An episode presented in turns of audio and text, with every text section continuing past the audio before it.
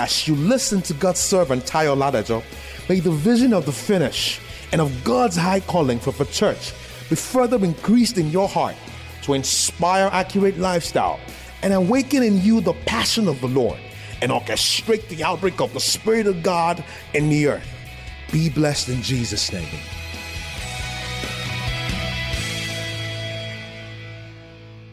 Now, how do you overcome the spirit of error? The unction of the Holy One. Is the Spirit of God that is within, the anointing within. Praise God.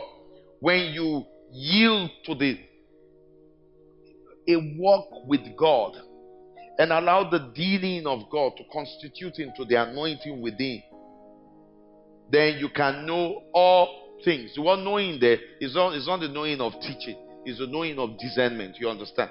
If you constantly learn to task the unction within, you will be discerning. Praise God.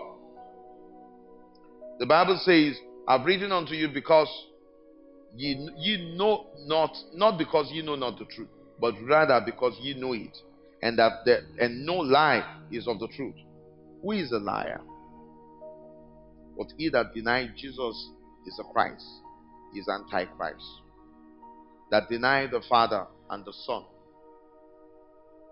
The spirit Antichrist walks through the spirit of error. It operates through lying spirit. And see what the Bible how the Bible describes lying spirit. He who denies that what?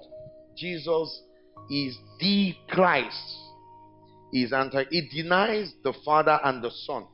Whosoever deny the Son, the same as not the Father. He that acknowledgeth the Son as the Father also. Then the scripture says, Let that therefore abide in you, which you have heard from the beginning. If that which ye have heard from the beginning shall remain in you, ye also shall continue in the Son and in the Father. And this is a promise that had that he had promised us, even everlasting life. And the Bible says, These things have I written unto you concerning them that seduce you. You could see all those, I'm sorry, we won't be able to that. All, all, all, all those language and words, seduction is a spirit of seduction and it is subtle. It's a lying spirit. The lying spirit, you know how you identify lying spirit or spirit of error? Is that they denied Jesus is Christos. You know what that means? It's not that they deny that Jesus is not Lord. No. What they deny is the formation of Christ in us. Christos, the anointed ones. Is Christ being revealed in us? The word Christos means the anointed one. You know, the, the word Christos doesn't mean the one that is anointed for service. You know, that's not what it means. It's taken from the Greek word chrio. It means the one whose anointing come as he rubs it on off, or, or the one whose anointing is rubbed off on you. So that means when the Bible talks about Christos, it's not talking about the setting apart for service. You understand? It's talking about the anointing that is rubbed off on you. It's talking about relationship. It's talking about his life being revealed in us. So whoever deny, now this, this, is how you know the spirit of error. It doesn't matter how, how articulate. It doesn't matter how sharp. It doesn't matter how brilliant. It doesn't matter how intense.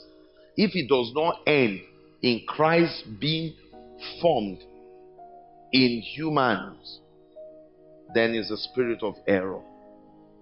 It must point to Christ.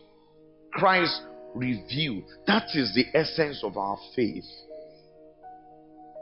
If you and if you don't, if the emphasis and objective is not Christ revealed in man, you are denying the Father and the Son. And the scripture says, How do you deny the Father? You deny the Father by denying humanity the Son. They say, Whoever denies the Son has denied the Father. Sonship maturity.